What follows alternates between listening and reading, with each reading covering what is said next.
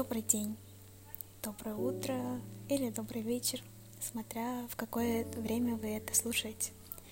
Сегодня я хочу поговорить об эмоциях и самоконтроле. Недавно я прочитала очень много неприятной правды, и она мне открыла глаза. Но временами я не хочу принимать ее. Всем нам иногда хочется отключить эмоции, потому что из-за них мы часто делаем глупые вещи, за которые нам мучительно стыдно. Психологи и философы веками считали, что сдерживание или подавление эмоций решает все наши жизненные проблемы. У всех нас бывало так, что ты вроде прекрасно знаешь, как нужно поступить, но делаешь все наоборот. Все мы откладывали на потом важные дела, игнорировали дорогих нам людей и действовали в ущерб собственным интересам. И, как правило, объясняли это тем, что поддались эмоциям. Мы привыкли считать, что все дело в недисциплинированности и неразумности. В мире почти всегда существовало некое убеждение в том, что все наши проблемы от эмоций – и что разуму приходится разгребать бардак, который эмоции устраивают. Это убеждение, что с помощью разума мы должны взять верх над эмоциями, дошло до нас сквозь века. Назовем его классическим убеждением. Классическое убеждение гласит, что если человек не дисциплинирован, не сдержан или злобен, это все потому, что он не способен контролировать свои эмоции – слабоволен или просто псих. По классическому убеждению, страсти и чувства – это недостатки, ошибки человеческой психики, которые нужно в себе исправить. И по сей день также людей с лишним весом высмеивают и стыдят, потому что их полнота воспринимается как недостаток самоконтроля. Они знают, что им надо похудеть, но продолжают есть. Почему? Наверное, с ними что-то не так, заключаем мы. С курильщиками та же история. Если классическое убеждение справедливо, мы должны уметь держать себя под контролем, избегать взрывов эмоций, не совершать преступлений в состоянии эффекта, отказываться от вредных привычек и мелких слабостей. И все это только и за счет силы воли. А если нам это не удается, вывод один. Какие-то мы бракованные, совсем не такие, как все. Отсюда эта ложная уверенность, будто для полного счастья нам обязательно нужно изменить. Ведь если мы не в состоянии добиться своей цели, сбросить лишний вес, получить должность повыше или приобрести новый навык, это без всяких сомнений – признак нашей неполноценности. А потому, чтобы не утратить надежду, мы решаем, что непременно должны себя изменить, стать совершенно новым, другим человеком. Стремление измениться подзаряжает нас свежей порцией надежды. Старый я не мог избавиться от жуткой тяги к сигаретам, но новый я сможет. И мы снова бежим по все тому же замкнутому кругу. За последние пару столетий вокруг этой идеи изменения себя расползлась как в запущенное окне целая индустрия. Эта индустрия уверяет нас лживыми обещаниями и обещает даровать ключи к счастью, успеху и самоконтролю. Но на деле добивается лишь одного – усиления всех тех же импульсов, которые изначально заставляет людей чувствовать себя ущербными. Проблема в том, что человеческое сознание куда сложнее любого ключа. И просто так изменить себя не получится. Более того, это далеко не всегда нужно. На самом деле, для того, чтобы обрести контроль над собой, одной силы воли мало. Как оказалось, без эмоций нам не обойтись.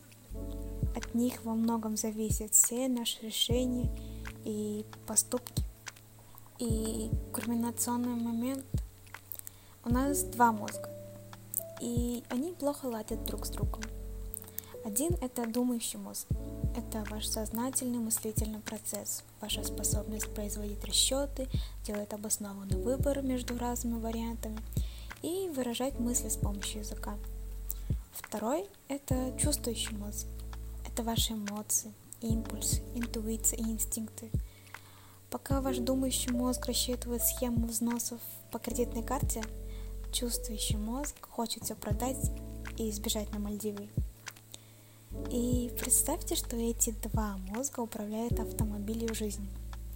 Думая о себе и своем мыслительном процессе, мы, как правило, представляем, что ведет нашу машину сознания думающий мозг, а чувствующий мозг сидит на пассажирском месте и орет во всю глотку, куда ему на этот раз надо.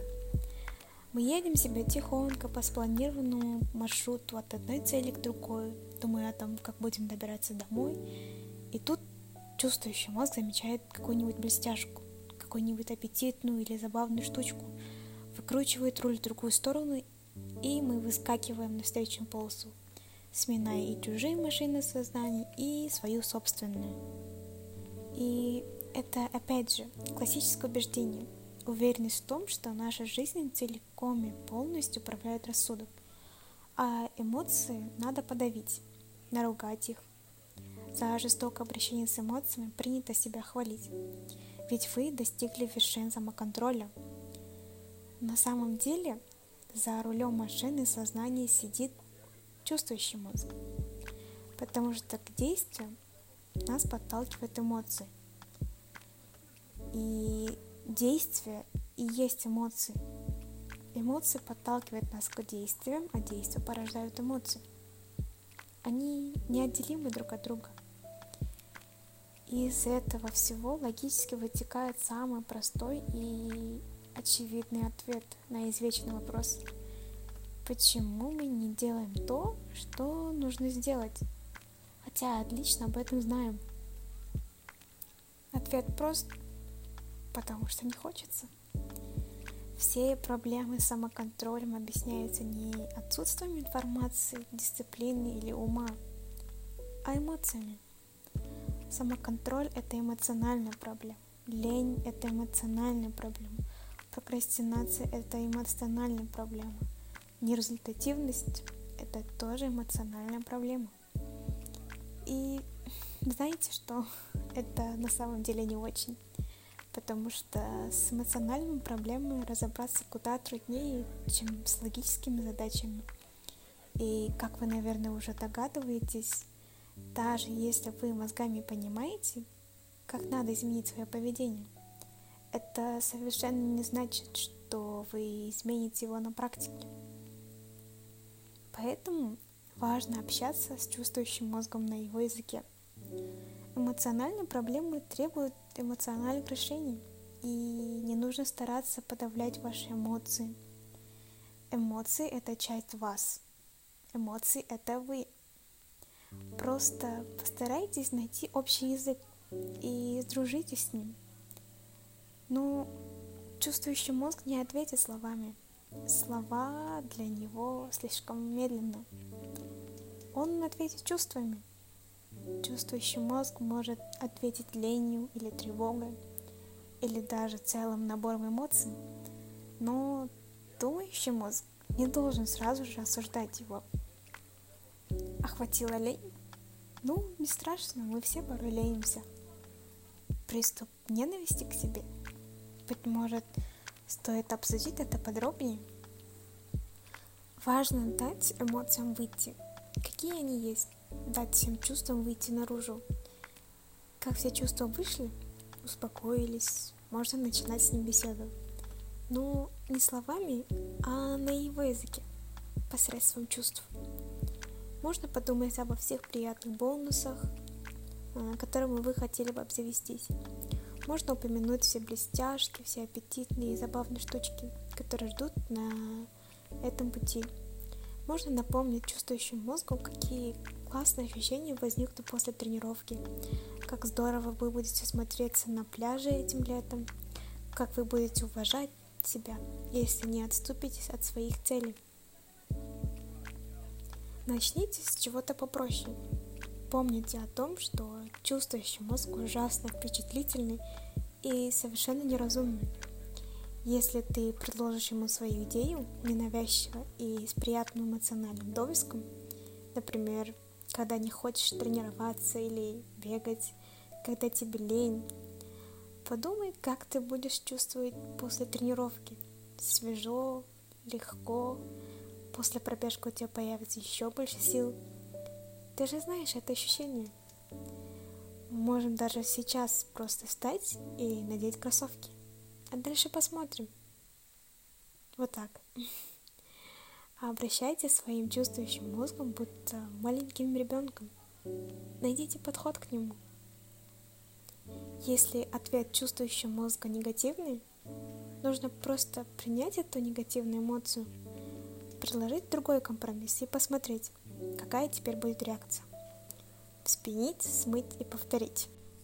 Но что бы вы ни делали, главное не противоречить чувствующим мозгом. От этого становится только хуже. Во-первых, вы не победите никогда. Рулит всегда чувствующий мозг. Во-вторых, если будете спорить с ним из-за его негативной эмоции, этих самых негативных эмоций станет только больше. Оно вам надо? Думающий мозг у нас за умного же. Этот диалог с чувствующим мозгом будет продолжать очень долго. Вы будете возвращаться к нему еще несколько дней, недель, может даже месяцев, если не лет. Для таких диалогов нужна практика. Вполне возможно, придется еще учиться распознавать, какую именно эмоцию выдает наш чувствующий мозг. И, кстати, вся эта история с чувствующим мозгом не напоминает вам кого-то? Нет? Ну и ладно.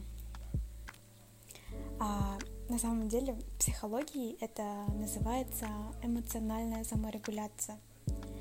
Она нужна для того, чтобы чувствующий и думающий мозг пришли к общему согласию и ехали без происшествий и без аварий по дороге жизни. И так, для заключения думающий мозг не сможет полностью контролировать чувствующий мозг. Самоконтроль – это иллюзия. Иллюзия, которая возникает, когда оба мозга сходятся во мнении и придерживаются одного курса. Иллюзия, которая дает людям надежду. Единственный способ постоянно поддерживать себе эту иллюзию – регулярно заставлять думающий, чувствующий мозг общаться друг с другом и находить точки соприкосновения. И Наш кризис надежды очень часто начинается с общего ощущения, что мы не способны контролировать самих себя и свою судьбу. Мы чувствуем себя жертвами окружающего мира или еще хуже, собственного сознания. Мы боремся с чувствующим мозгом, стараясь добиться от него покорности. Или наоборот, бездумно ему подчиняемся. Мы комплексуем за классическое убеждение, что стараемся сидеть тихо. В некотором смысле современный мир с его изобилием и активной коммуникацией только усиливает наше страдание от иллюзии самоконтроля. Но теперь вы знаете, как общаться с вашим чувствующим мозгом и сотрудничать с ним. И я уверена, не только с ним. Спасибо, что послушали до конца. Надеюсь, вам было интересно и вы узнали что-то полезное для себя. Если вам понравился подкаст, то рекомендую прочитать книгу Марка Мэнсона «Все хреново». Благодаря этой книге я вдохновилась записать этот подкаст и поделилась основной информацией из его книги.